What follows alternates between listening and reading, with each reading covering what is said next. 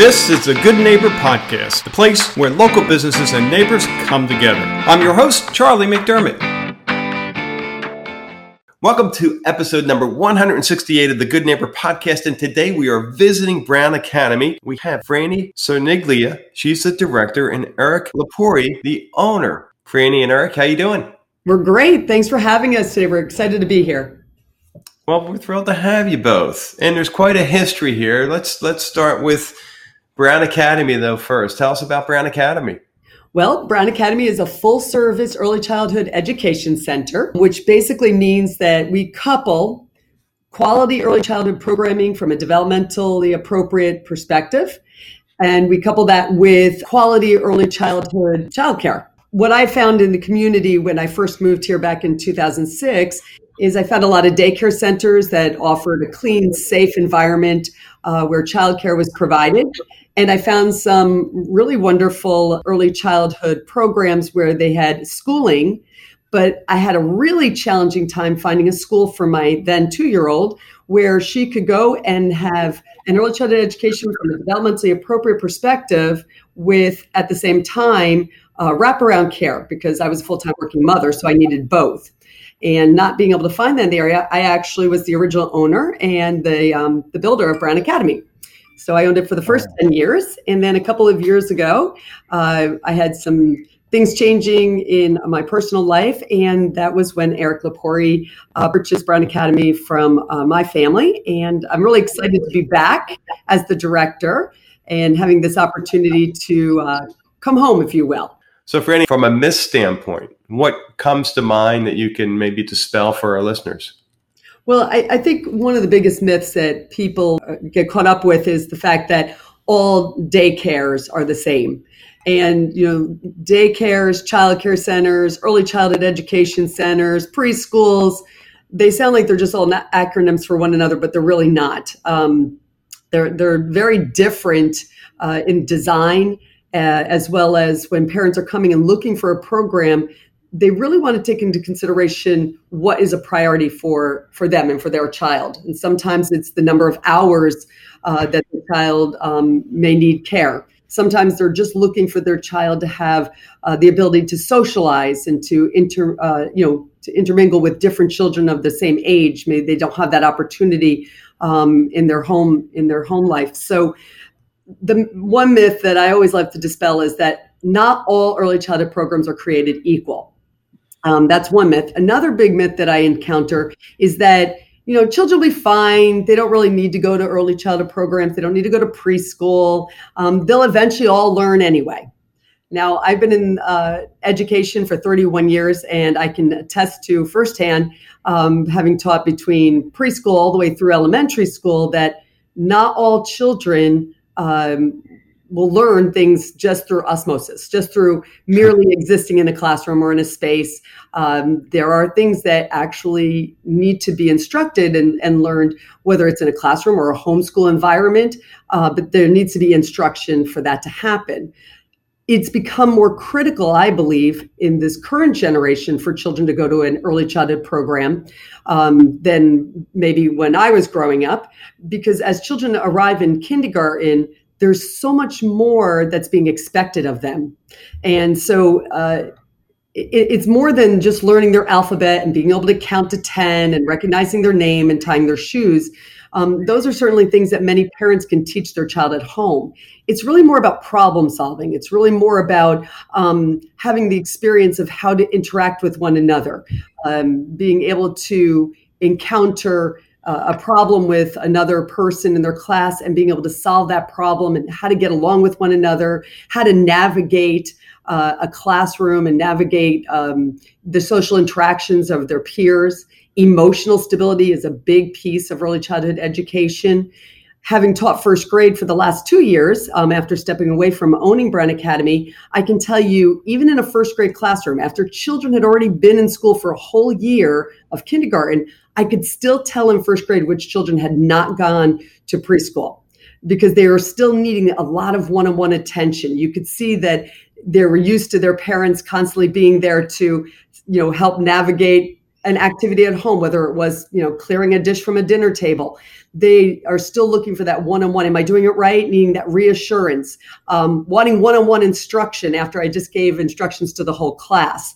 So, all the way up through even two years after preschool age, you can often see the difference between a child that's been in um, a quality early childhood program versus a child who stayed home and had more of that one-on-one attention from families. Um, and it, it's critical. It really does give them a leg up. It gives them that opportunity not only from an academic standpoint but more importantly from a social and emotional standpoint. Yeah yeah use that word critical. I mean my goodness uh, you start in first grade and if you're behind the eight ball it's really hard to catch up and it just seems the gap widens and widens as the grades go on right? Absolutely and i i think the the the most important part is that when children come in with that confidence they're they're become more risk takers. And and we often um, think about a risk taker as somebody's you know not afraid to jump from the top of the jungle gym or uh, you know somebody who's not afraid to you know jump into the game in in PE class. But when I think of a risk taker I'm really looking at which children are willing to raise their hand and answer a question when they might not necessarily 100% know the answer. Um, you know and not being worried about being embarrassed or making a mistake and we, we can see that as early as age two and three, a, a, child that might need that extra encouragement. And if we can conquer those fears and encourage the risk taking and, and embrace the fact that when I'm wrong, I'm, I'm still learning.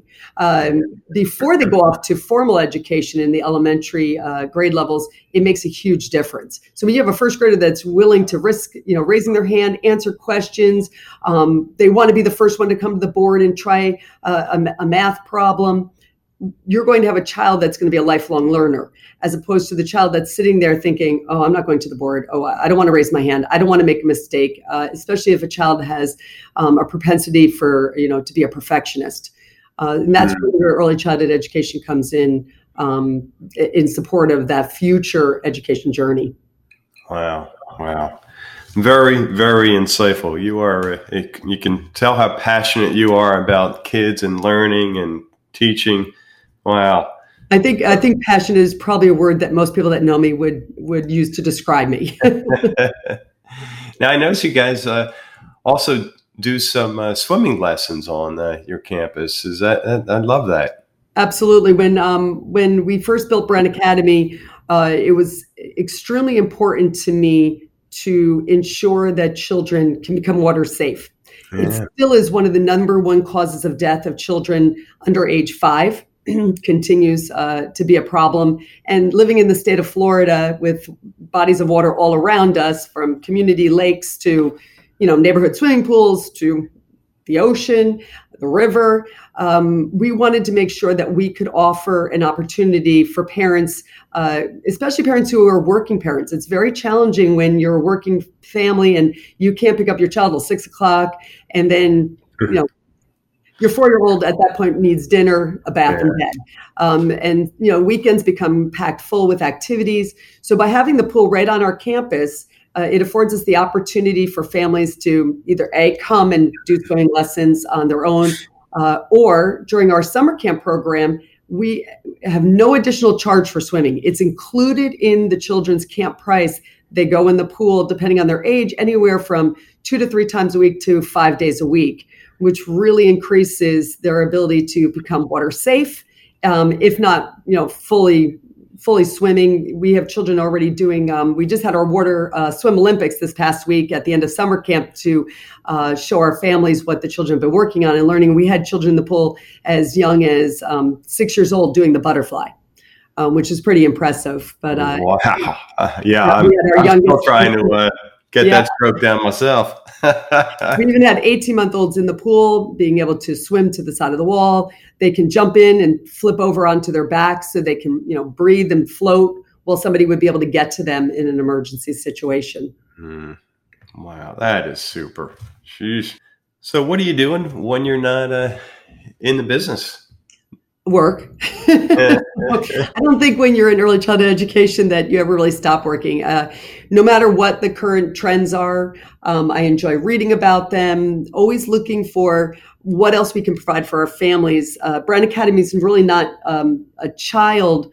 Uh, not just a child center, but we really consider ourselves a full family center. Um, even in our pool, we have adults taking swim lessons. Uh, adults will come in the um, because our pool is what is called a sports pool means that uh, on both ends it's only three feet deep and in the middle it's five feet deep. So when you get an adult that has not learned how to swim obviously usually there's a great deal of fear. But the idea of knowing that they can stand up makes them feel much more comfortable. We also uh, provide for um, older children uh, when families um, when we have out of school programs for example during holidays we can accommodate those older children. So i'm always looking to see what are what are what is the current family needs how can we best accommodate them how hmm. can we make the family's life easier so that when their children are not here or not in school um, they have some things uh, less things that they need to worry about or think about and can focus just on their family time together so work fun, one and the same. One and the you same. Love teaching and helping kids. Yeah, and I actually live in the community, and a lot of a lot of times people say to me, "Oh, don't you hate living where you work?" And I said, "No, I love it. I I love going into local uh, restaurants in the area and seeing families that know me. It's it's like being a little bit of a, of a celebrity in the area, to yeah. be honest with you. And yeah. um, there's nothing like a, a, child running over and recognizing you and giving you a big hug to know that you know, yeah. you've made an impact on their life and their family's lives. So it's pretty cool. Wow, good for you. Good for you. So, for any uh, hardship, uh, could be personal, could be business, uh, something you've been through uh, in the past that you've gotten to the other side, you look back and say, "Hey, it wasn't any fun, but I'm better for it. I'm stronger." What comes to mind? Well, you know, I, I have to. I think there's two things that that jump right to mind. When we first moved to Fort Myers, um, and we decided to build Brown Academy, uh, we worked really hard to get it all ready. And then we opened in July of 2008, which as soon as you hear the year 2008, it's kind of like now 2020 only trumps 2008.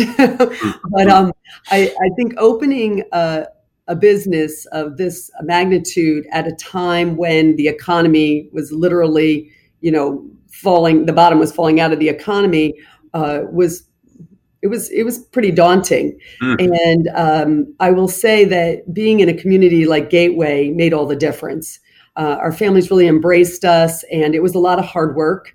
Um, I find one of the one of the biggest challenges is always finding quality uh, quality professionals to work in the area.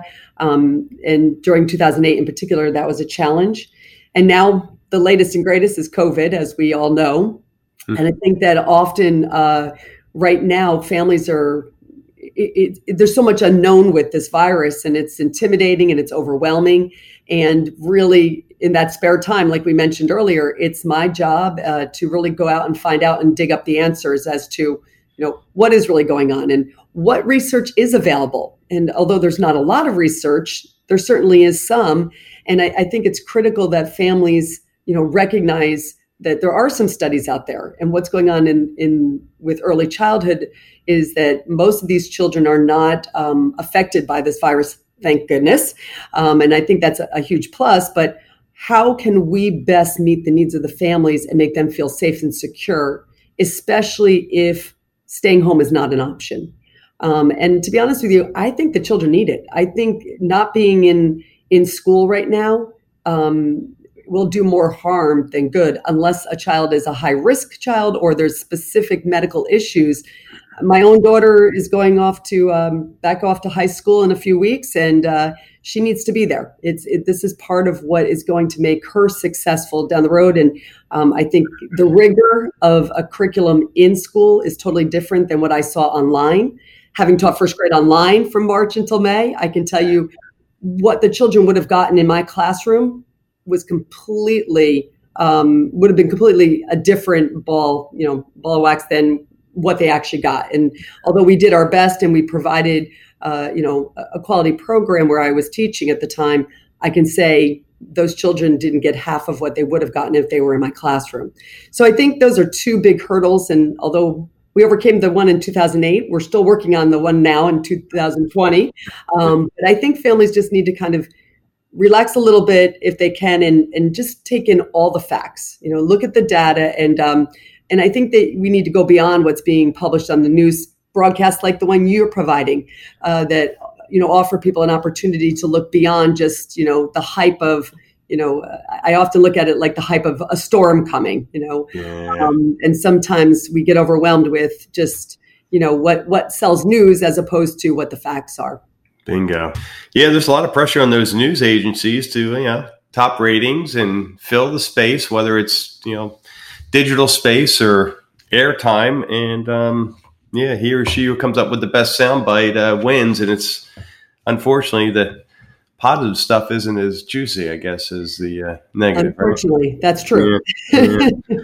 um, so, how about uh, if there was one thing you wish our listeners knew about the company there, what would that be? That we really put their children first. Sometimes families come to us and uh, the parents have a certain desire. And I always respect parents and uh, what they want for their children because it's been my experience that uh, parents want what's best for their children. But I think sometimes they get caught up in their own perspective and they don't recognize that as early childhood educators and experts in the industry that we often will have you know inside information as to something that might be a better alternative for their child for example, maybe uh, whether a child needs to be pushed ahead. We have a cutoff in the state of Florida of September 1st for children going into elementary school. So, using that cutoff, often parents, like my own daughter, whose birthday is September 6th, often we're looking for us to, you know, maybe push them ahead into kindergarten a few, you know, a few weeks or a month earlier uh, than the cutoff provides for. So, I, I think the, the the important thing about our business and what I would want people to know about Brown Academy is we're going to look at what's in the best interest of their child first and foremost. Um, and then we're going to sit with the parents and we're going to make sure that we're all on the same page when we're making decisions. Education, especially early childhood education, is not a one size fits all. Really, every single individual is um, has different needs, and the best way to treat them equally is to treat them different based on what their needs are. Um, and I think that's really what makes us um, separate and different from the other um, child care centers and uh, daycares in the area. We really are more of an early childhood education center, and we focus on that um, and the whole family. You're awesome. Well, thanks. and I know our listeners are, are thinking the same thing, and they probably want to learn more. So, where should we send them? Well, we'd love for them to uh, give us a call right now um, because of um, us really doing our best to take in consideration the safety and the health of the building and everybody that enters, we prefer first an initial phone call. We can definitely still set up a live tour. We make that available and we limit the number of people that come through the building each day. But if they can give us a call at 239 332 1900, again, 332 1900 tell them to give us a call, ask for Franny or Eric, and we'd love to uh, chat with them on the phone, answer any questions they might have, and then um, get them in to see the program and uh, see what we can do to uh, be a match for their child and their family. Franny, it's been a delight. And uh, boy, if my kids were young, I think I'd move the Gateway and uh, send them over your way for the day, each and every day. And uh, I know they'd be in great, great hands. And I know the staff, because you're in charge there, are much the same. So thank you for being Charlie, a good I would like to just also mention um, yeah. a couple things I neglected to say, and I um, we also have a full Spanish immersion program. So families that are looking for their children to have the opportunity to develop uh, multiple languages, we do offer. Um, this is specifically de- designed for families whose children are not bilingual. It's a great program. We also have a full gymnasium, a media center, and a music program as well as a number of enrichment activities. So when I say we're a full service preschool, it's not just early childhood, early childhood education, but like you mentioned, the swimming pool, we have a lot of other options too. So um, for families that are looking not necessarily just for, they're thinking childcare, we offer a lot of other opportunities for their children to get involved and uh, to socialize and um, take part in different activities. Wow. Well, I'm ready to enroll. Do you take adults? in the swimming pool, we do, Charlie. I need to work on that that butterfly. there you go. Come on over. We'll help you out with that. Okay. Oh, Franny, really appreciate it. Best of luck to you guys. Thanks. And thanks for the opportunity to talk to you and your listeners today. Have a great sure. rest of your day. Thank you for listening to the Good Neighbor Podcast. To nominate your favorite local business to be featured on the show, go to goodneighborpodcast.com. That's goodneighborpodcast.com or call us at 239 224 4105.